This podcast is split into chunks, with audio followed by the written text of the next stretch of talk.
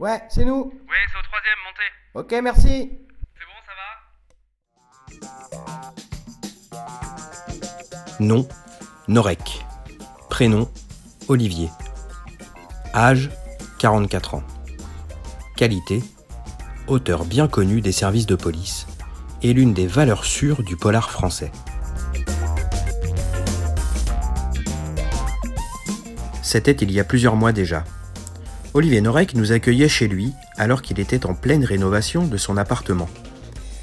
C'est au milieu des travaux, du bruit des ouvriers et assis par terre, une tasse de café à la main, que se déroule donc cette rencontre. Pas franchement les conditions idéales pour enregistrer un podcast. Mais on a fait avec. Il s'en est passé des choses depuis la parution de Code 93, son premier roman chez Michel Lafon. Il y a eu ensuite Territoire et Surtension, puis Entre deux mondes et Surface. Une ascension fulgurante pour l'ancien gardien de la paix devenu lieutenant de police, aujourd'hui romancier à part entière. Un écrivain qui, dans une autre vie, a été policier. Pas un flic qui joue à faire l'auteur de polar. Né à Toulouse, Olivier Norek a d'abord connu le monde des ONG chez Pharmaciens sans frontières, avec des missions en Guyane et en ex-Yougoslavie. Puis, changement de décor. Il débarque en Seine-Saint-Denis avec un uniforme et une arme à la ceinture. Il écrit quelques textes et remporte un concours de nouvelles. Le début de sa nouvelle vie. Celle qui lui a fait troquer le flingue pour la plume.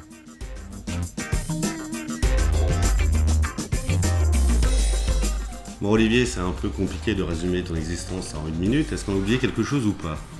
Euh, écoute, euh, non, mon nom, ça me plaît bien. J'aime surtout le fait que, bah, c'est vrai que quand j'ai commencé mes premiers bouquins, j'étais un, flic qui écrivait des polars. Et j'aime beaucoup euh, être présenté aujourd'hui par vous comme un, écrivain qui a été flic. C'est, exactement le chemin que je voulais prendre et je suis ravi que, que, vous le présentiez comme ça en tout cas. Et alors pour revenir au début, alors pourquoi être devenu flic? Ça, alors ça, c'est, c'est quelque chose. euh, bon, c'est bien qu'on ait le temps parce que c'est vraiment de la psychanalyse. hein. Euh, je, je, m'aime pas beaucoup.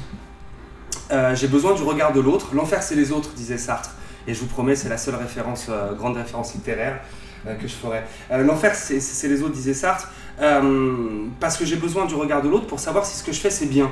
Euh, je vais pas me dire que mon bouquin est bon, j'ai besoin que quelqu'un me dise ton bouquin est bon. Je vais pas me dire que par exemple je suis bien habillé ou que un matin je suis mignon. J'ai besoin du regard de l'autre pour, le savoir.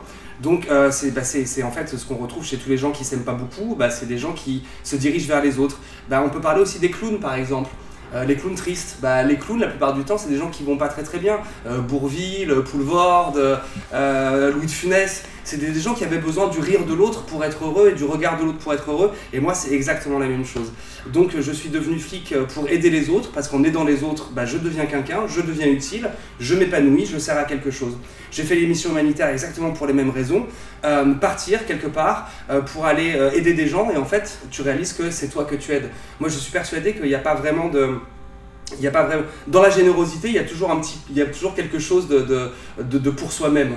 Euh, quand on donne à quelqu'un, et ben c'est nous qui nous sentons meilleurs ou heureux. Donc voilà, quand je suis flic, c'est aussi pour moi. Euh, le fait d'aller vers les autres, d'aider les autres, d'être utile, eh bien ça m'épanouit et ça me donne une place dans la société. Mais alors pourquoi ne pas être resté dans les ONG Pourquoi avoir franchi le cap entre l'ONG et devenir flic? Alors j'aimerais vraiment vraiment faire le cow-boy et vous dire que les ONG ça s'est super bien passé, mais on était à une période où euh, en 1990 euh, on faisait un peu n'importe quoi. Et on m'a envoyé en ex-Yougoslavie, j'avais à peine 18 piges et, euh, et ça a duré euh, près d'un an. Un an où j'ai vu des choses euh, un peu complexes et c'était beaucoup trop tôt, alors je vais pas les détailler là maintenant, mais voilà j'ai des images, j'ai des scènes, j'ai des, gens que j'ai rencontrés, j'ai des choses que j'ai vécues qui étaient un peu trop violentes et un peu difficiles pour un gamin de 18 ans. Ce qui fait qu'en fait, je me suis tout simplement brûlé le cerveau. Et, donc, je suis, rentré, je suis rentré à Paris après, après quasiment un an de mission. Et, puis après, j'ai essayé de, de- commencer la fac, mais ça a été une énorme catastrophe parce que je m'étais un peu, je m'étais un peu, comment dire, euh, oui, je m'étais fait beaucoup, je m'étais fait beaucoup de mal. Euh, voilà, ce, ce que je retire de ça, c'est des images que j'ai, quelques images que j'ai du mal à effacer. Et c'était une fac de quoi? C'est une fac de droit que j'ai, que j'ai, que j'ai, avec brio, que j'ai raté totalement. Et euh, De main de maître de main de maître. J'ai fait un petit peu n'importe quoi. Je sortais beaucoup. Euh, ce qui fait qu'à un moment donné, je suis rentré chez moi pour euh, faire du linge. Et ma mère m'a dit Mais qu'est-ce que tu viens faire ici? Je dis Bah, on est dimanche, je viens faire du linge. Elle m'a dit Bah, non, on est mercredi. T'as donc 48 heures pour avoir un projet de vie, sinon ça va très mal se passer. Je suis donc parti faire l'armée, un an et demi en Martinique. Et puis après, j'en suis revenu avec, euh, avec cette envie chevillée au corps euh, de faire quelque chose de vraiment utile euh, pour les autres. Et je suis devenu gardien de la paix dans le 93, en 1999. Donc la bascule, ça a été l'armée en fait la, ce qui m'a permis, de, ce qui permis de me stabiliser, ça, a été l'armée. Ouais. Et comment tu, comment, comment tu as fait alors du coup pour entrer dans la police? C'est un concours? Comment ça se passe? Oui, c'est un concours, il faut avoir le bac, c'est un concours. avant, avant, il suffisait de. Il y a, il y a, il y a une vingtaine d'années, il suffisait de faire une, une, dictée et pas faire de faute, et une rédaction pour voir qu'on s'exprimait à peu, à peu près bien. Mais mon salopard de père, qui était énarque et qui était au ministère de l'Intérieur, un jour s'est réveillé en disant on ne peut pas donner un flingue, un pare-balles et une carte de police à des types dont on a fait faire qu'une dictée. Résultat, il a upgradé le concours de gardien de la paix qui est devenu un des concours les plus compliqués euh, de la fonction euh, publique avec celui de lieutenant. Ce qui fait que quand moi j'ai commencé à essayer de faire le concours de gardien de la paix, bah, c'était pas juste une dictée, merci papa, euh, c'est devenu donc un truc vraiment pluridisciplinaire où il y a vraiment absolument tout. Il y a de la politique intérieure, extérieure, il y a de l'histoire, il y a de la géographie, il y a du français, il y a il y a, des tests psy, c'est très très bien. Les flics que vous voyez dans la rue avec leurs petits flingues et leurs gilets pare-balles, ils sont pas rentrés parce qu'il y avait de la lumière, ils sont rentrés avec un concours qui vaut le coup et un concours qui, voilà, qui, nous assure que on a dans nos rues des gardiens de notre paix bah, qui, ont, euh, qui ont quelque chose dans la tête, qui ont du plomb dans la tête. Ce qui est plutôt rassurant quand même. Bah oui, carrément, ouais. Moi je préfère mais vraiment. Alors, je voudrais pas foutre la merde, mais euh, comme par hasard, c'est au moment où toi J'aime pas, j'aime pas ces intros. Dès que quelqu'un me dit je voudrais pas foutre la merde, c'est comme quelqu'un qui commence alors, phrase par euh, honnêtement. Alors, je vais foutre la merde. comme par hasard, ton père a décidé ça au moment où toi t'as passé ton concours. Il n'y a pas un lien et... Mais évidemment, évidemment. Mais alors le pire, c'est qu'après, moi j'ai passé les concours de lieutenant parce que je voulais diriger mes propres enquêtes. Donc je passe les concours de lieutenant et j'arrive dans cette école qui s'appelle Canécluse. C'est une école qui est loin de tout mais vraiment loin de tout, loin du premier bar, là 50 km de la première boîte de nuit, il n'y a que des champs de betteraves, même les corbeaux euh, volent à l'envers pour pas voir la misère. Euh, et donc là, le directeur de l'école m'appelle, il me dit Bah, monsieur Norek, euh, vous êtes dans cette école qu'un jour votre père a choisi quand il était au ministère de l'Intérieur. J'ai fait Mais what the fuck, le type ne va jamais me lâcher. Et donc j'ai bien, j'ai, bien fermé ma bouche et j'ai bien dit à personne, à aucun des élèves, que si on était dans, ce, dans, cet endroit entouré de, champs de betteraves, c'était en partie, en partie ma faute. Et euh, donc, tu es rentré au SDPG 93. Ouais. D'accord. Euh, tu habites dans le 93. Oui. Quel est ton lien avec le 93 justement? Alors le truc c'est que quand on est en PJ dans le 93 et surtout euh, moi, moi je m'occupais de, de, tentatives d'homicide, de braquage avec coffre, d'enlèvement avec demande de rançon. En fait il faut pouvoir être à ton service en moins de 10 minutes. C'est pour ça que je me suis mis à habiter dans le 93. Sinon, oui, je vais être, vraiment franc, euh, euh, en, 1900, en 1980, enfin dans les années 2000, il y a, il y a près de 20 ans, bah, c'était pas c'était pas l'endroit où on avait envie de s'installer obligatoirement. Bon, maintenant ça a beaucoup changé. Le 93 est, un endroit qui est, vraiment beaucoup plus agréable. Euh, mais voilà, si je, si je vis dans le 93, c'est parce qu'il fallait être à 10 minutes du 93 de mon service. Maintenant, pourquoi j'ai choisi le 93 bah, C'est parce qu'il y a 20% de criminalité en plus, 50% de délinquance en plus. J'imagine que quand tu charges de l'or et eh ben, tu vas dans des endroits où il y a de l'or. Et quand tu cherches à être flic, tu vas dans des endroits où, où tu es sûr et certain d'avoir d'avoir du boulot. Et bien m'en a pris parce qu'en deux ans, je crois que j'ai à, peu près tout vu. J'ai vu un chien mangeur d'enfants, j'ai vu un, un, kangourou dans un appartement qu'il a fallu déloger, euh, j'ai bossé, sur un, bossé sur un cannibale, j'ai bossé sur des violeurs en série, j'ai bossé sur... Euh, euh, sur une dame que tout son immeuble, euh, dont tout son immeuble était persuadé qu'elle était sorcière et qui faisait faire tout et n'importe quoi euh, aux gens autour d'elle. J'ai bossé sur les, choses les plus romanesques, les plus incroyables, les plus folles, les plus dramatiques, parfois les plus humaines. Mais c'est ça, c'est parce que j'étais dans le, dans le 93 qui est vraiment le meilleur endroit pour apprendre son boulot de flic. Alors tu as devancé la prochaine question, je voulais te demander s'il y avait une affaire à retenir, une qui t'a marqué vraiment. Bah, une qui m'a marqué, en fait, en, fait, il y en a deux. Euh, il y en a une qui m'a choqué et une qui m'a marqué. Celle qui m'a choqué, évidemment, c'était, celle de cette enquête sur, euh, sur ce cannibale qui avait mangé la moitié de sa petite copine, mais d'abord il avait commencé par manger son chien. Euh, celle qui m'a choqué aussi, bah, c'est, effectivement ce, c'est évidemment ce chien mangeur d'enfants et nos pauvres, nos pauvres policiers à cette époque ont dû aller dans les jardins pour retrouver des morceaux. celle, celle qui m'a fait du bien, mais c'est difficile à dire, euh, euh, c'est celle du violeur en série. parce que parce qu'on l'a arrêté et parce que je sais que voilà parce qu'on l'a arrêté le type ne continue plus et parce qu'il est en prison. En fin de compte euh, on n'a pas pu sauver celle qui avait avant mais on a pu sauver celle qui aurait pu arriver après. Donc voilà. Et ça c'est juste euh, ça là je viens juste de résumer à peu près euh, la première année et demie de police judiciaire. J'en ai 19 ans je pourrais vous en raconter encore plein mais voilà ça c'est celles qui c'est qui m'ont fait le plus vibrer. Et au plan humain comment tu gères justement toutes ces affaires? Alors j'utilise quelque chose que, j'ai mis euh, aussi dans, la bouche de mon capitaine, c'est pas tes proches, c'est pas ta peine. Ça c'est vraiment capital, c'est tu fais trois pas en arrière, tu es un outil de la justice, euh, moi je suis chargé de trouver des preuves et de faire parler les mises en cause, les suspects et, les victimes et les témoins, et d'apporter tout ce matériel au juge, qui après lui va le présenter à un jury. Donc moi mon job c'est juste euh, d'être collecteur de, collecteur de preuves. Le problème, c'est qu'on euh, on a tendance à, être, euh, à avoir de l'empathie pour les victimes et on a tendance à être parasité par ces sentiments. Et ça, c'est une énorme erreur. Je vous raconte une histoire. C'est ce que tu appelles l'empathie euh, paralysante, c'est ça? Ou alors, c'est ce que, oui, c'est une sorte d'empathie. C'est exactement ça. si j'ai dit ça un jour, j'en suis très très content. Oui, c'est ce que tu nous avais dit. Super. Et eh ben, écoute, je reprends ce que j'ai dit. C'est exactement ça. C'est une empathie paralysante. C'est une empathie, c'est une empathie parasitaire. on est appelé, c'est la nuit. c'est des parents qui ont découvert que leur jeune fille euh, avait fait euh, une overdose médicamenteuse. Donc on arrive, il est 2h du matin, et là tous les policiers, on est en face de cette famille qui est, qui, qui, qui, qui, bah, qui est au fond du gouffre, hein, parce qu'à côté, dans la petite chambre d'à côté, il y a une petite black, elle est dans sa robe de, communion, dans sa robe blanche de communion, euh, l'image de cette petite princesse noire habillée en blanc, en plus la fille est sublime, elle est vraiment d'une beauté, d'une beauté à couper le souffle, morte, euh, et, donc on est là avec les parents. Les parents, euh, on ne sait pas comment, ça se passe, mais on se retrouve avec les parents dans les bras, quoi, en train de les consoler, de leur dire que c'est terrible, mais de leur dire qu'on est là, qu'on va les aider. Et moi je suis là et, j'en rajoute à tout ça. Et euh, là il y a le mec du SAMU qui arrive et qui me pose la main sur l'épaule et qui me fait Mais vous avez été appelé à quelle heure? Je dis Bah écoute, il est 2 heures, on a été appelé à 1 heure. non, mais là la fille, par rapport à sa température, ça fait plus de 20 heures qu'elle est morte. Et donc je réalise qu'en fin de compte, on est en train de consoler des gens qui nous mentent on est en train de consoler peut-être parmi eux bah, l'assassin de, cette gamine. L'enquête va prouver que le père travaille de nuit, euh, que la gamine avait une toux, euh, une toux très, très métallique euh, qui l'empêchait de dormir. Il a pilé des, il a pilé des, des, somnifères et d'autres médicaments dans un verre. En fait, il a complètement explosé la, la, la, la, la, posologie. quoi. Il a complètement surdosé, il a fait boire ça à sa fille, elle a pas tenu le coup, elle est morte. Et en fait, ils ont tourné autour de ce corps-là pendant 20 heures en train de se dire on va aller en prison, on va aller en prison, on va aller en prison. Puis au bout d'un moment, ils ont dit bah, on n'a qu'elle est dépressive, qu'elle a pris des médicaments et qu'elle s'est suicidée. Donc ils l'ont habillée, euh, ils l'ont déshabillée, ils l'ont rhabillée, et, et voilà. C'est pas tes proches, c'est pas ta peine. Voilà, ça c'est un mantra que je me répète à chaque fois. Et ce mantra-là, je l'ai inventé la première fois où j'ai dû faire une annonce d'essai. Voilà. Je suis devant la porte, en face de la sonnette. Derrière cette porte-là, j'entends une famille qui crie, qui, euh, qui rit, qui parle, qui vit. Et moi, je sais que leur fils vient de mourir d'un accident de voiture. Et je sais que quand je vais appuyer sur cette sonnette, euh, leur vie va complètement exploser. Et j'arrive pas à appuyer sur cette sonnette, je suis paralysé, totalement paralysé. J'arrive pas, j'arrive pas à faire le pas, j'arrive pas à toquer ou à appuyer sur la sonnette. J'arrive pas en fait à, à, être celui qui va exploser leur vie.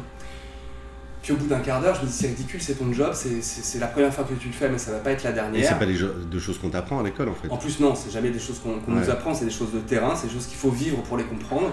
Et puis là je me dis mais attends, mais c'est pas tes proches, c'est pas ta peine. Toi t'es es, juste le messager quoi. Donc tu vas sonner, tu vas ouvrir et tu vas leur dire bonjour police nationale, toutes nos condoléances, votre fils vient de mourir d'un accident de voiture. Parce que de toute façon cette nouvelle là, tu peux pas la préparer. Tu mm. peux pas avoir une phrase ou deux qui font que les gens vont aller mieux. Non, de toute façon, quand tu leur auras dit, ils vont exploser. Tu peux pas commencer en disant je voudrais pas foutre la merde. Voilà, c'est exactement ça. Je voudrais pas foutre la, merde, mais, honnêtement, mais, honnêtement, il s'est passé quelque chose. Voilà. Oh, puis c'est au cas par cas en plus. Là, c'est un accident de voiture. Après, il y a, complètement au cas par cas. En plus, l'accident de voiture, c'est terrible parce que tu peux pas crier contre la voiture, tu peux pas crier contre la signalisation. C'est voilà, c'est un accident de voiture. C'est la fatalité. C'est terrible. Euh, donc voilà, donc le truc c'est que voilà, tu, sonnes à la porte, la porte s'ouvre, tu te présentes et tu annonces la nouvelle parce que de toute façon, il n'y a pas de bonne manière pour annoncer ça. Donc c'est pas tes proches, c'est pas ta peine, c'est ma manière à moi de pas ramener des fantômes à la maison. Et en plus, c'est pas des choses auxquelles on s'habitue, je suppose. Non, tu t'y habitues. En fait, si, c'est terrible, tu t'y habitues. Au bout d'un moment, tu t'y habitues. En fait, tu t'habitues pas à leur peine, mais tu t'habitues à la manière dont, de, de, le faire, en fin de compte. Hum, c'est pas que tu t'y habitues, c'est qu'en fin de compte, euh, ça dure moins longtemps dans la tête. Voilà. Moi, cette famille-là, cette première famille-là, je m'en souviens. Je me souviens du salon, je me souviens de leur, disposition dans la pièce, je me souviens de qui est tombé au sol le premier, qui s'est mis à hurler le premier, qui, qui m'a secoué le premier, parce que généralement le messager c'est celui qu'on tue, euh, qui m'a insulté le premier. Je me souviens absolument de tout le déroulé, et ça c'était ma première. Après, je l'ai fait, je l'ai fait. Si je l'ai pas fait 30 fois, je l'ai pas fait. Euh, par contre, eux, je m'en souviens pas. Ouais. Donc en fait. euh, C'est un acte fondateur la première fois. oui, c'est le truc qui va te marquer le plus. Alors autant tu t'y habitues pas, mais au fur et à mesure tu t'autorises à oublier parce que euh, c'est d'où le travail nécessaire de la mémoire. C'est-à-dire que si tu te souviens de toutes tes peines, de tous tes malheurs, de toutes tes joies, de toutes tes souffrances, et que la mémoire ne fait pas tampon et qu'elle les efface pas, elle les efface pas au fur et à mesure, au bout d'un moment tu une boule de sentiments. Et, euh, et voilà, les psychiatres disent qu'en fin de compte on pourrait vivre 12 ans.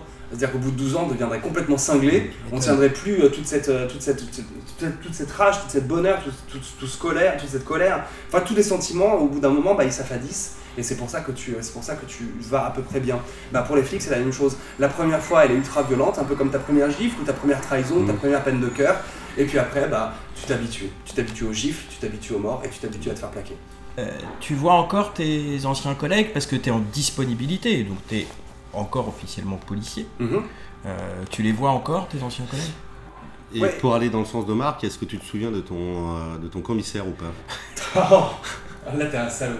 T'es un salaud, t'es un salaud parce que tu, tu- tu dis des trucs que je, te- que je t'ai dit en secret. Euh, D'un autre côté, le commissaire est venu se présenter à moi il y a, il y a une semaine à, à Saint-Maur-en-Poche et il avait en t-shirt euh, le surfeur d'argent, il était en short, il était en basket. Donc je le reconnaissais pas, normalement il est en commissaire. Mais effectivement, j'ai, il, est en, il, est en, il est en costume. Mais effectivement, il y a une semaine, j'ai, j'ai pas reconnu mon, mon commissaire et j'en ai vraiment honte. Merci beaucoup pour cet aparté. Euh, euh, et sinon, oui, je les vois. Je les vois parce que la délinquance va très vite, la criminalité va très vite. Euh, la police est tout aussi rapide qu'eux parce qu'on n'est vraiment pas à la traîne. Il faut quand même qu'on voit qu'on a, qu'on a une des meilleures polices du monde, qu'on a un taux d'élucidation qui frôle les, 80, les 88.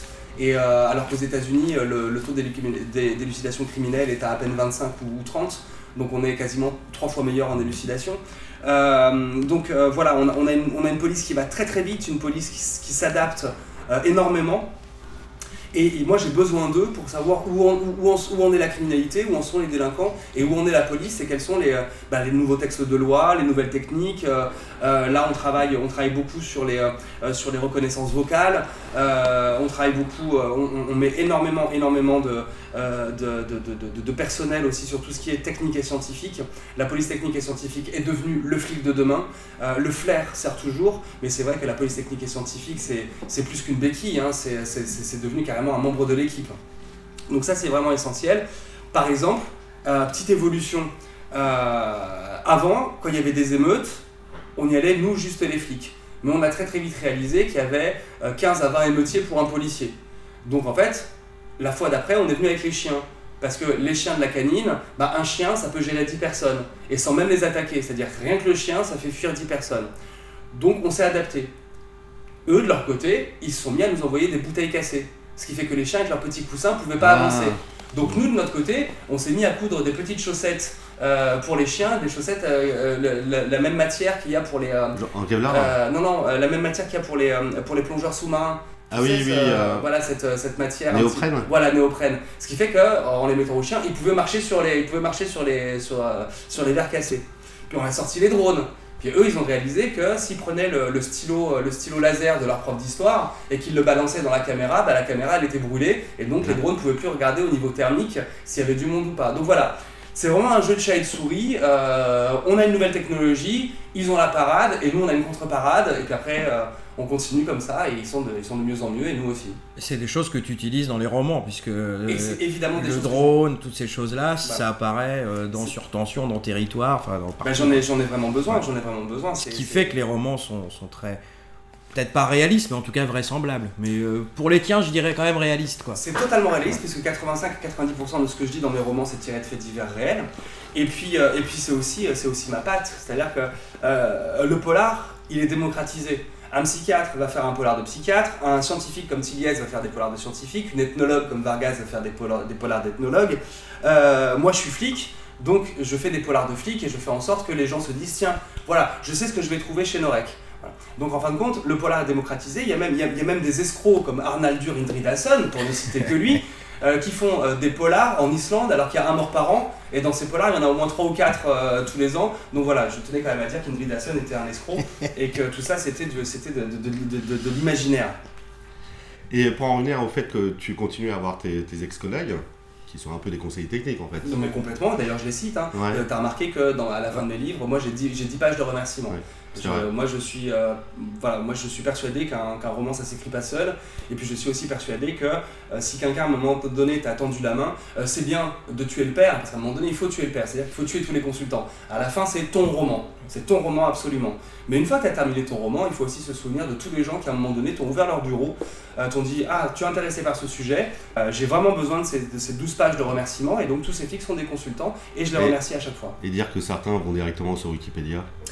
Certains vont directement. Alors tu sais quoi, je vais aussi te dire que je commence aussi par Wikipédia. Je commence par, euh, par me dire, tiens, est-ce que ça existe ce dont je voudrais parler? Et une fois que j'ai toutes les connaissances euh, Google, Wikipédia, je les balance toutes et je vais chercher les personnes euh, qui ont inspiré le fameux Wikipédia, parce que c'est vraiment avec eux que je vais avoir les, informations. J'aurais pu taper Wikipédia prison, c'est certainement ce que j'ai fait d'ailleurs pour écrire sur tension, et une fois que j'ai eu toutes ces informations, je suis allé voir deux directeurs de prison, deux surveillants de prison, euh, celui qui a inventé les IRIS, c'est-à-dire le, service d'intervention euh, de terrain à l'intérieur des prisons. Je suis allé voir aussi des, des surveillants.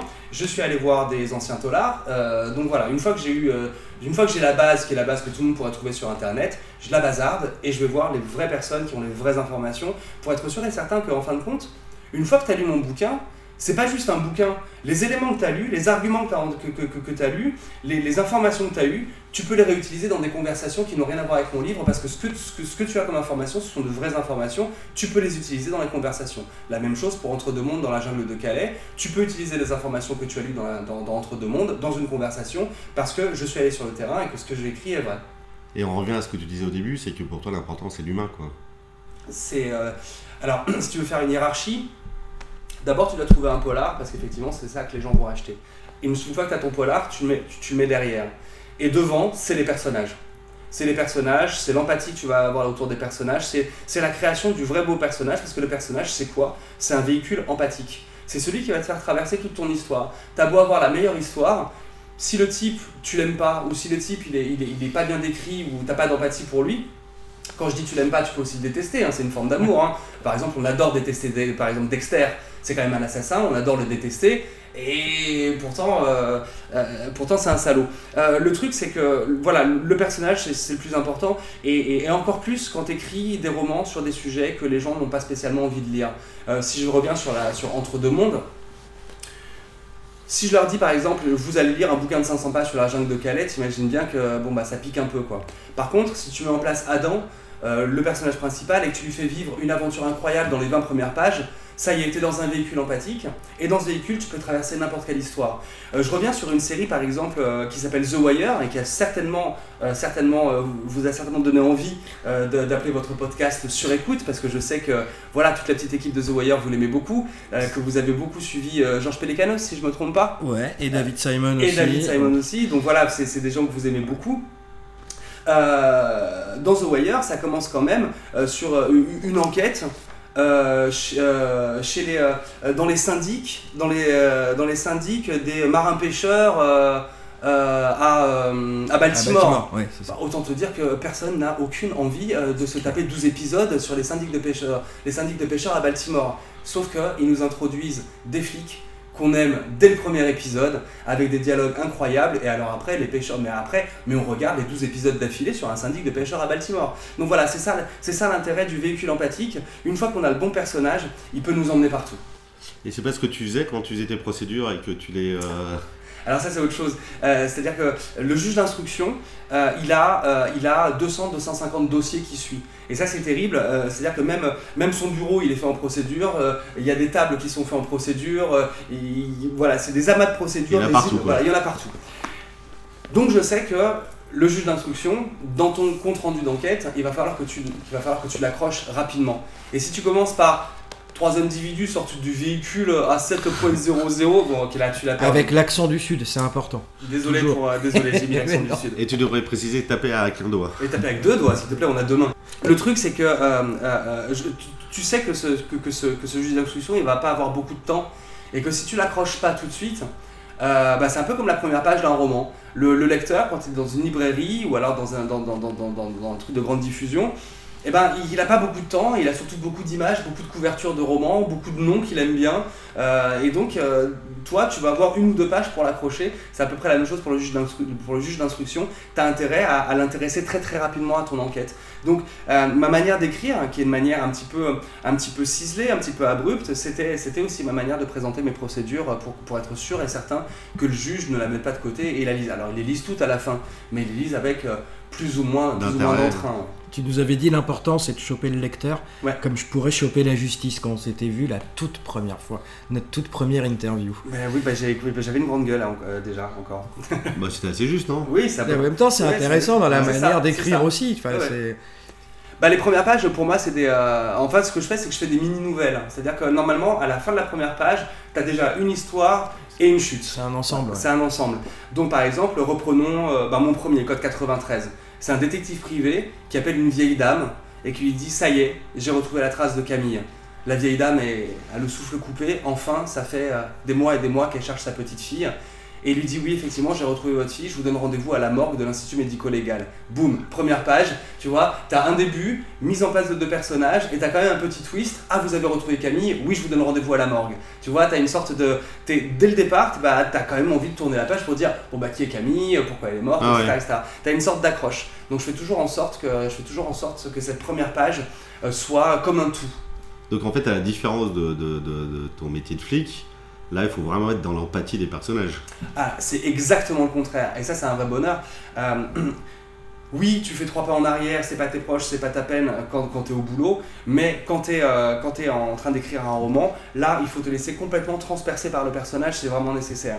Ça a été plutôt facile pour mes trois premiers romans, euh, la trilogie sur le 93, mais quand quand il s'est agi d'aller dans la jungle de Calais et, et d'écouter les histoires de ces hommes et ces femmes et de ces enfants qui m'ont raconté leur, leur épopée, leur, leur traversée de 6000, 8000, 10 000 km à travers les pays les plus dangereux, euh, là, euh, ne serait-ce qu'à la fin de la première journée, j'étais déjà, je pesais déjà 7 kilos, 7, 7, 7 tonnes 5 quoi, d'a- d'avoir reçu toutes ces, toutes ces histoires qui étaient plus, euh, plus dramatiques, plus euh, catastrophiques, plus, euh, plus, plus affreuses, mais, mais, mais, mais aussi parfois lumineuses, euh, sublimes. Et, euh, et là, là, pour le coup, bah, il faut pas être, faut pas être, euh, faut pas les repousser ces histoires, faut les prendre, faut les intégrer, faut les vivre, parce qu'à un moment donné, il va falloir que tu trouves les mots, les mots justes pour pouvoir les, offrir au lecteur.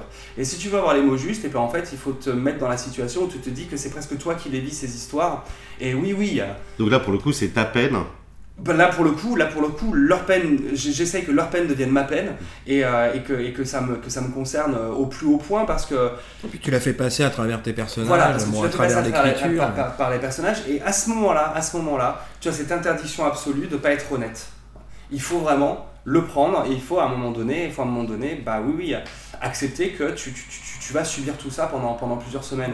Ah bon après Et je, après je fais pas alors- le héros parce que c'est quand même eux qui ont subi tout ça, hein, tout va bien. Je vais pas faire mon actrice Oui, de oui. cinéma français qui euh, Ouais. dire oui alors euh, mon personnage était fou donc j'ai vécu euh, j'ai vécu 4h30 euh, dans un hôpital psychiatrique. Non c'est parce que oui oui c'est un peu ridicule de dire ça, de dire oh mon dieu j'ai souffert parce que c'est quand même eux qui ont vécu tout ça. Mais je, je, je veux dire qu'à un moment donné il faut réussir à, à atteindre ce point là de, de se dire je suis cette personne, voilà je suis cette personne et je j'essaie de vivre ce qu'il a vécu au maximum. Et est-ce que dans le process d'écriture, tu arrives justement, à partir du moment où tu l'as écrit, à te détacher Ou tu restes toujours lié euh, Non, je, je, je, pensais pas du tout écrire ce livre-là. Il est beaucoup plus fort que moi, l'histoire est beaucoup plus importante que moi, les personnages restent avec moi. Euh, euh, quelque chose de beau aussi s'est passé avec mon, éditeur, Michel Lafon.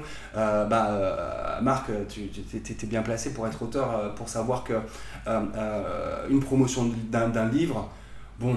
Allez, c'est un mois quand personne te connaît, c'est deux mois quand on a un espoir sur toi, c'est trois mois quand t'es un, trois mois quand t'es un, un, un vendeur. C'est assez bien résumé, oui. Voilà, c'est trois mois quand t'es un vendeur.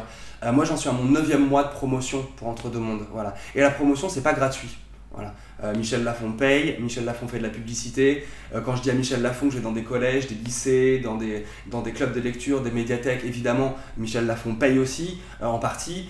Donc voilà, une promotion de 9 mois, c'est pas gratuit, mais il a mis l'argent sur la table parce qu'il sait que Mais c'est lié aussi à la thématique de ce bouquin qui est très particulière. Et puis, qui- et puis j'ai une certaine, une certaine rétribution aussi. Je dois rembourser tout ce, que j'ai, tout, tout ce qui m'a été offert.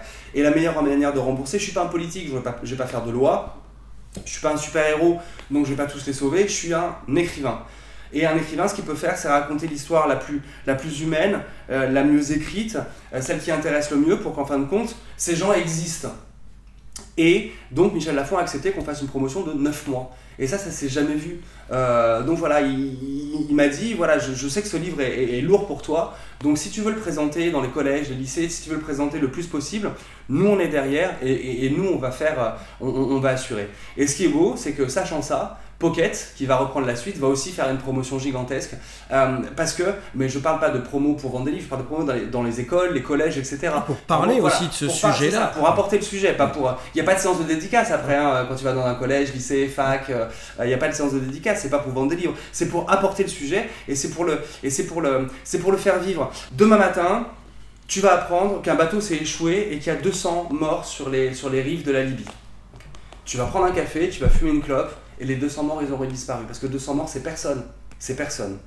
Ça fait 15 ans, 20 ans qu'on est habitué à savoir que tous les matins, quand on se lève, il y a 13 000 enfants qui vont mourir de faim en Afrique subsaharienne.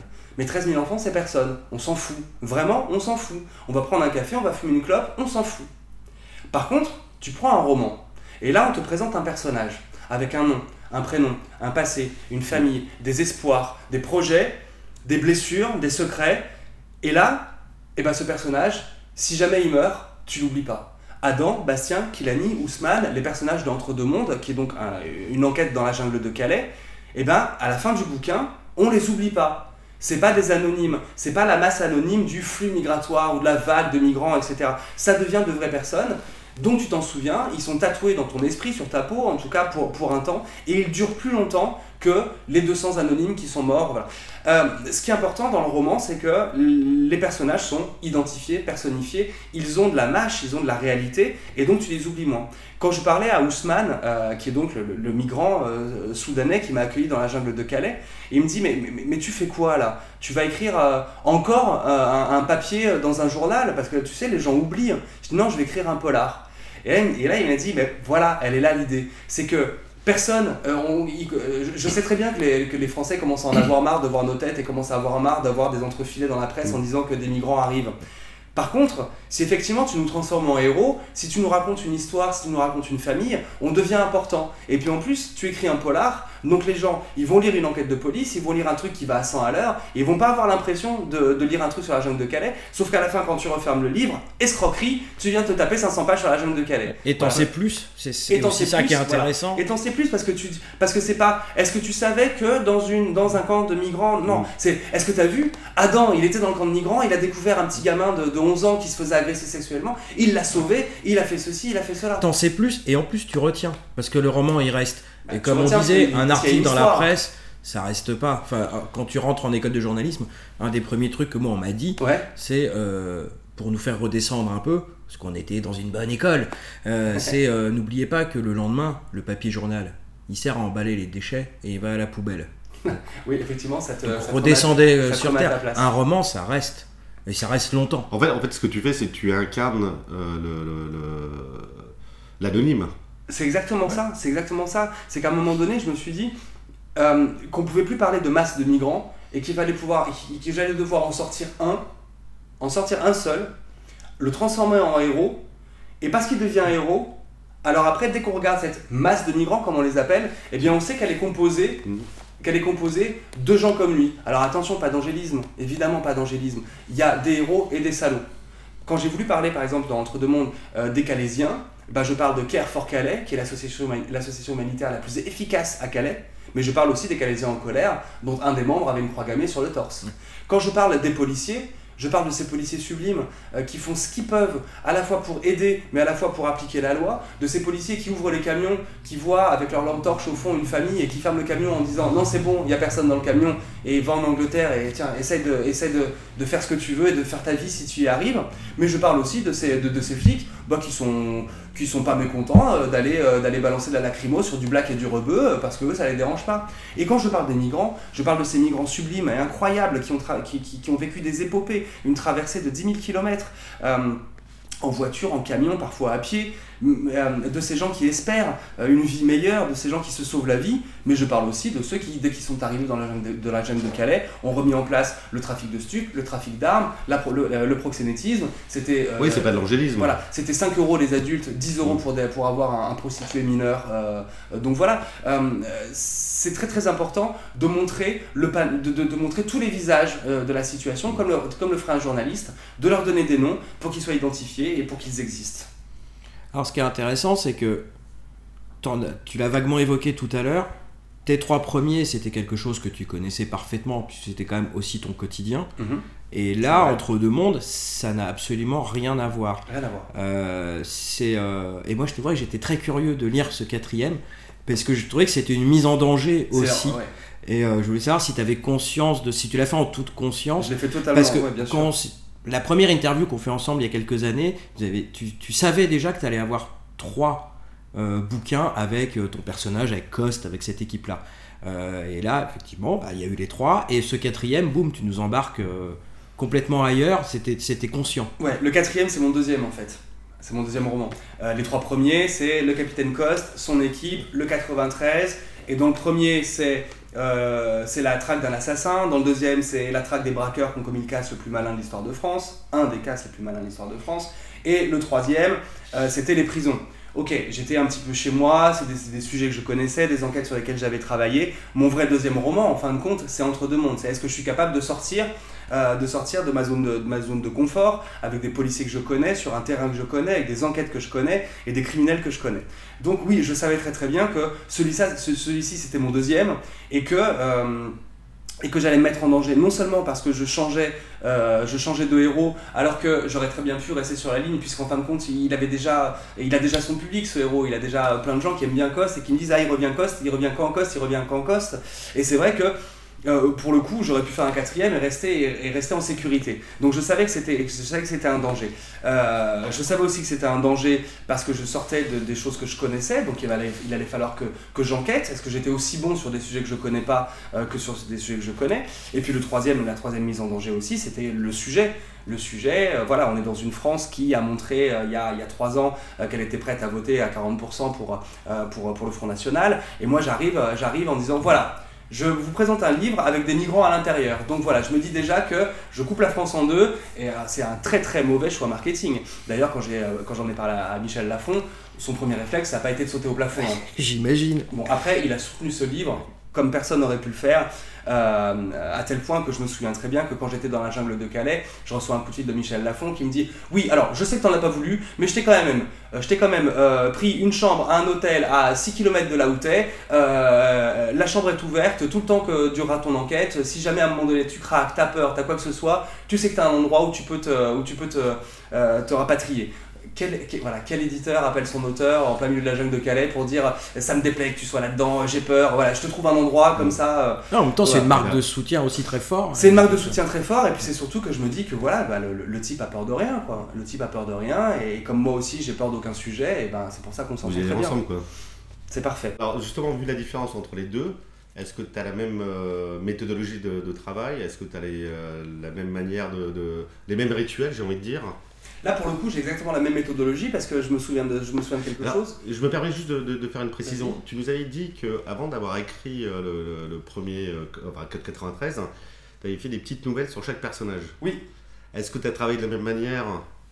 Sur celui-ci ou tu as quand même évolué dans ta manière d'écrire, ta manière de... Alors c'est pas que j'ai évolué, c'est que là c'est pas du tout la même chose, c'est que moi les personnages là pour le coup ils existent tous.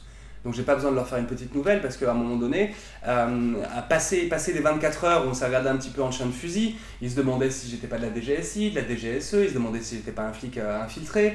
Euh, parce que c'est vrai que moi je suis arrivé dans la jungle de Calais avec mon petit sac à dos, je me suis posé sur une dune. T'as pas fait une séance de dédicace là-bas J'ai regardé, j'ai regardé, j'ai regardé ce, ce, camp de réfugiés et c'est vrai que moi j'ai eu un regard qui ne juge pas et un regard qui n'a pas peur. Parce que j'ai déjà fait ces camps de réfugiés quand j'étais en ex-Hugo, j'ai déjà vécu un peu tout ça. Et donc Ousmane vient me voir, il me fait Hey Military Man Il fait non, mais je suis pas du tout militaire. Il fait non, si, moi je vois dans tes yeux, tu t'installes, déjà tu regardes comment les choses fonctionnent avant de rentrer, tu regardes à peu près qui est le chef, tu regardes comment les, quels sont les codes, tu restes un petit peu euh, au loin, dans, dans ton regard je vois pas de peur, je vois pas de jugement. T'avais repris tes réflexes de flic. Moi j'avais repris et mes réflexes de flic et mes réflexes de missionnaire humanitaire. Voilà. Donc il est venu vers moi et il me dit euh, voilà non non toi t'es pas juste euh, et je dis bah en fait je suis, je suis auteur de romans policiers c'est pour ça que j'ai besoin de regarder il a avalé le truc. Bon visiblement ça lui a suffi. Je pense qu'il il y a pas cru mais bon c'est pas grave. Toujours est-il que passer ces, passer ces, va- ces 24 premières heures de, où on se regardait en chien de fusil au bout d'un moment il m'a dit bien on va se balader sur la plage et il m'a raconté son histoire. Puis après il m'a dit je vais te présenter d'autres gens, d'autres gens qui eux aussi euh, vont te raconter euh, ce qu'ils ont vécu et ce qu'ils ont, ce qu'ils ont traversé. Et au bout d'un moment, moi, j'ai pas besoin de faire de, de- de nouvelles sur eux, parce que c'est eux qui me racontent leur vie. Quand je crée des personnages, évidemment, il faut que je sache comment ils se déplacent, comment ils, comment, comment ils parlent, quel est leur vocabulaire, euh, quelle est leur, leur attitude euh, physique. En fait, la différence, c'est d'un côté, tu es allé chercher des personnages, alors que là, ils sont venus à toi. C'est exactement ça. C'est exactement ça. T'as été une éponge, quoi, en fait. T'as- beaucoup, beaucoup, beaucoup pris. Pour le coup, euh, c'est pas tes proches, c'est pas ta peine, ça a été l'inverse. Là, il fallait que je me mette en éponge et que je prenne, et que je prenne toutes ces histoires. Même, alors on va pas la, on va pas la dévoiler, mais même, même, même la première scène, la scène dans le bateau, la scène Ah non, elle est forte, faut Ouais. rien dire. Même la première scène, la scène dans le bateau, la traversée de la Méditerranée, de la, euh, en partant de la Libye, bah, cette histoire elle est vraie. Et, quand, et si vous lisez le livre ou quand vous lirez le livre, euh, rappelez-vous que cette scène-là, bah, à un moment donné, euh, quelqu'un s'est assis à côté de moi et quelqu'un me l'a raconté. Et quand tu as, ce truc sur les épaules, tu te dis à la fois, mon Dieu, ils ont vécu ça, et tu te dis aussi, mon Dieu, je vais devoir le, le retranscrire. Je vais devoir le retranscrire. Un jour, ça pourrait être traduit. Un jour, les enfants de cette personne-là ou cette personne-là va avoir le livre entre les mains, et si elle le lit et qu'elle voit que j'ai pas respecté l'honneur qui m'a été fait d'être le, d'être le vecteur de ces histoires, si à un moment donné elle lit ces pages-là et qu'elle plisse du nez ou qu'elle ferme les yeux en disant mais c'est pas du tout ça que j'ai vécu, alors ce, sera le plus gros échec euh, de, de- tout ce livre-là, j'aurais complètement raté mon coup. Donc là, c'est vraiment, vraiment essentiel. Euh, ils m'ont fait l'honneur de me raconter leurs histoires, la moindre des choses c'est de les retranscrire le plus, le justement possible. Pardon, c'est juste pour revenir au début de la question par rapport à tes rituels d'écriture. Est-ce que tu as des rituels? Est-ce que tu as une manière de, de- de- de travailler bien précise? Tu me demandais, ouais, en fait, ta, ta- ta question, si on se souvient bien, c'est que tu, tu, tu- tu me disais où j'allais, où j'allais, euh, si, euh, si j'avais dû euh, devoir, si j'avais dû enquêter plus pour mes, pour euh, Entre deux mondes que pour la, la trilogie, parce que la trilogie, je connaissais déjà. Bah, c'est exactement l'inverse, en fait, parce que ça va répondre à ta question. Le truc, c'est que même quand je suis flic, et alors que j'ai bossé là-bas pendant 18 ans, eh quand je parle d'un service, eh ben, j'y retourne, je vais voir les flics et je leur dis racontez-moi votre service. Parce qu'en fin de compte, tu réalises que quand tu es flic, tu te spécialises. Et moi, j'étais spécialisé dans euh, euh, tentative d'homicide, braquage avec coffre, enlèvement avec demande de rançon, et que dès que je voulais parler des stupes, en fait, je réalisais que j'en- je- je- j'en savais pas vraiment grand-chose. Quand je voulais parler de pédophilie, ben, je réalisais que j'en savais pas vraiment grand-chose. Donc, même si je suis persuadé que je sais, même si j'ai fait ce boulot-là pendant 18 ans, et ben j'y retourne et je dis voilà, je voudrais faire une scène dans un commissariat, comment ça se passe? Et là j'ai mes collègues qui me regardent, ils me font euh, bah t'es con ou quoi? T'as fait dans un commissariat pendant 18 ans. Oui, mais peut-être qu'il y a des choses que j'ai ratées, peut-être qu'il y a des choses qu'à un moment donné j'ai oublié, l'habitude faisant. Et ben en fin de compte, donc j'ai pas du tout changé pour, euh, pour écrire Entre deux mondes un livre dans la jungle de Calais, parce que de toute façon, je pars toujours du principe que je sais pas. Donc euh, là, euh, là aussi, je parle de policiers, j'aurais très très bien pu garder mes acquis et dire voilà je pense que la BAC aurait intervenu comme ça, que les services de police auraient enquêté comme ça. Ben non, j'ai passé beaucoup beaucoup de temps et beaucoup de nuits avec la BAC de Calais, avec les services d'investigation du commissariat de Calais pour leur demander comment ils bossent. Et c'est là que tu réalises qu'en fin de compte tu sais rien et tu réalises que si tu n'y étais pas allé, et ben t'aurais jamais vu voiture de jamais vu la voiture de la BAC, t'aurais jamais vu que c'était un Nissan Qashqai, t'aurais jamais vu qu'ils avaient un toit en verre et que nous nos, euh, nos gyrophares ils sont aimantés et que en fait avec la voiture de la BAC tu peux pas mettre le gyrophare sur le toit parce qu'il est en verre et qu'ils sont obligés de le garder à la main ou de le mettre sur le côté de la porte ou de le, ou de le mettre devant comme les flics le font sauf que dès que tu fais un virage le gyrophare ouais, il, se barre et il pète une vitre donc voilà Ça, c'est le genre de détail voilà. que tu Ça, peux pas inventer. Tu peux pas inventer, Ouais. tu peux pas inventer ça, tu peux pas débarquer. Si tu vas pas enquêter euh, au commissariat, et ben tu remarques, tu remarques pas qu'il y a quatre putains de goélands qui sont toujours postés devant et qui font ah, ah, ah à longueur de journée, à longueur de journée, et qu'en fait ils ont qu'une seule envie, c'est de les buter. Et si tu vas pas sur Un place, petit coup de taser. voilà. Si tu vas pas sur place, tu réalises pas que à côté de, à côté de la place d'armes de Calais, il y a une sorte de Luna Park.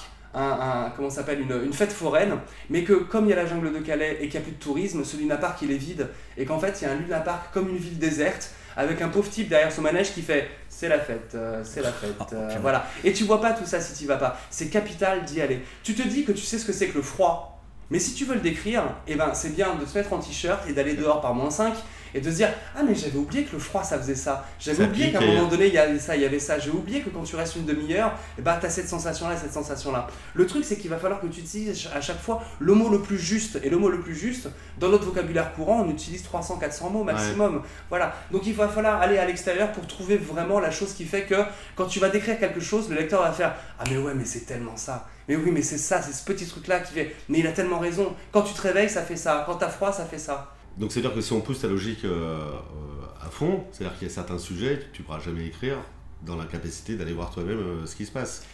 Écoute, bah déjà parce que si je peux pas y aller, si je peux pas goûter, si je peux pas toucher, si je connais pas les textures, les odeurs, les couleurs, ça m'intéresse moins d'en parler. C'est pas pour rien que j'ai eu 5 sur 20 au bac français. hein. J'ai eu 5 sur 20 au bac français parce qu'à chaque fois on, on me demandait de raconter des histoires qui ne me concernaient pas.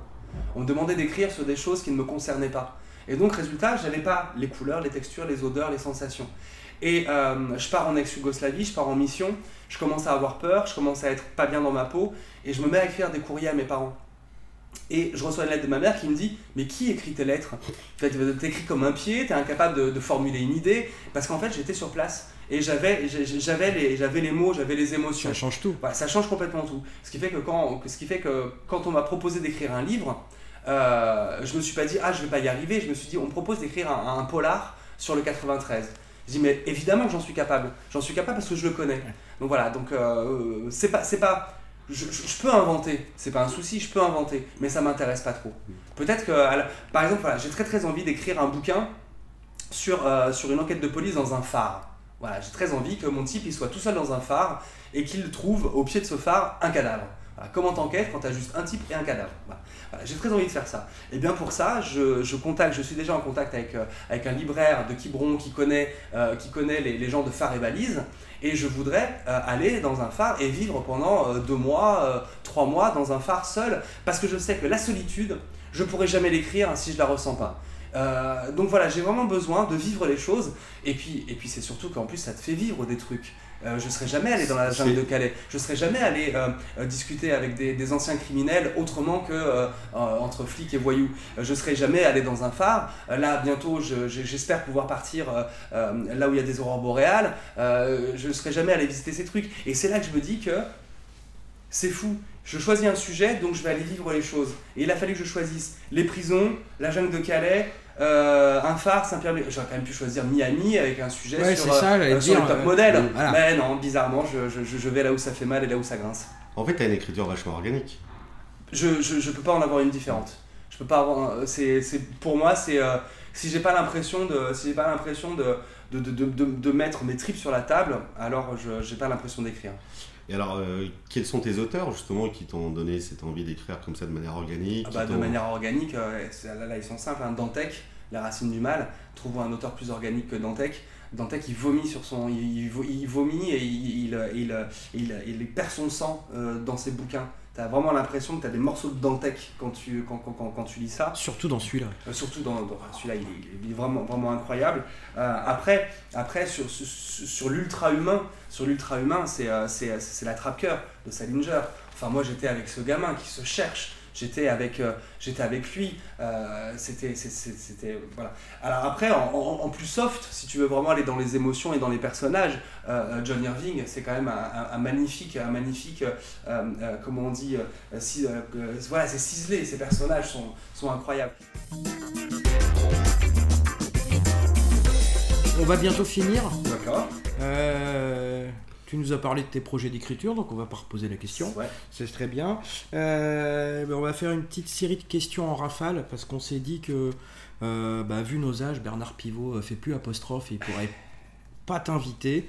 Donc on a, on a, euh, on a tout simplement repris son questionnaire qu'il avait lui-même repris de Proust. Bah voilà. Donc on va finir comme ça si tu veux bien. Donc c'est c'est réponse en rafale. C'est réponse en rafale, d'accord.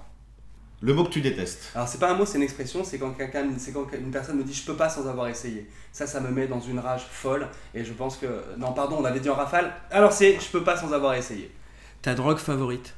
Euh, ma drogue favorite, euh, tu veux dire légale, hein, évidemment. Tout à fait. Voilà, évidemment. N'est-ce pas? Enfin, en tout cas, t'assumeras.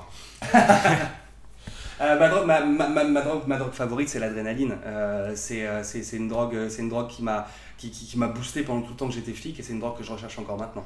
Raphaël. Rafale, l'adrénaline. Je m'y habituer. Le son, le bruit que tu aimes. Le son, le bruit que j'aime, bah, j'aime bien le gyrophare, mais euh, j'aime bien la sirène.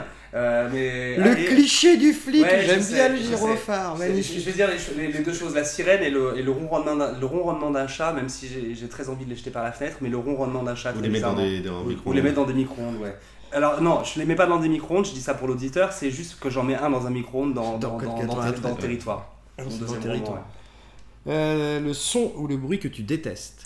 Le, le- le- le- tout, ce qui est, euh, tout ce qui est ultrason, les crissements, de, les, les, les crissements sur du verre, euh, les crissements de, de, de gravier, les, les, doigts sur les, les tableaux, les choses qui m'horripilent. Et la roulette du dentiste. Et ça, c'est un petit message pour mon petit frère. Comment tu peux avoir choisi un boulot aussi stressant Ton juron, gros mot ou blasphème favori. Ah bah c'est putain, évidemment, je, je le dis tous les, toutes les 30 secondes. Il faut que j'arrête d'ailleurs.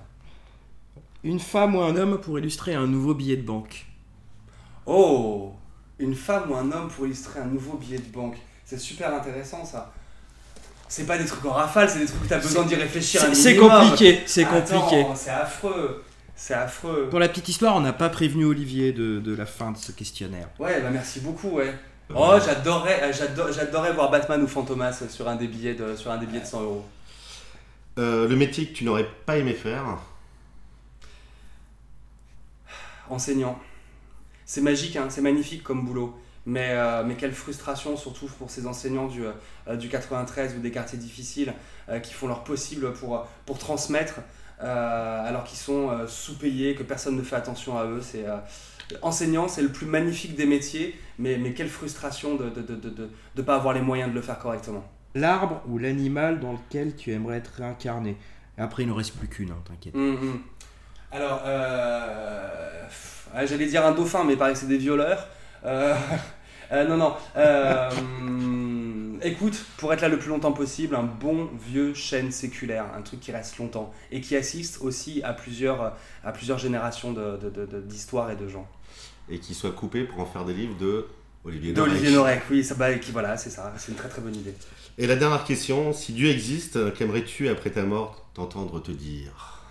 T'as été, Olivier, une bonne personne. T'as essayé de faire les choses correctement. Euh, être une bonne personne, c'est le- plus important. Je crois que euh, les, re- les- les religions ne servent à rien. Le seul, intérêt des religions, c'est qu'à la fin, on fasse attention à l'autre. Donc, euh, c'est ce que j'essaie d'être constamment. Une bonne personne. Et comment l'être? Il faut toujours réfléchir à l'autre, il faut toujours penser à l'autre et voir ce que tu peux faire pour l'autre. Et ça, pour moi, c'est euh, c'est quelque chose qui... euh, bah voilà, l'enfer, c'est les autres, on y revient, c'était la première question. Merci Olivier Norek de nous avoir accueillis chez toi pour ce premier entretien. Et bah, c'était avec grand, grand plaisir. Merci à vous.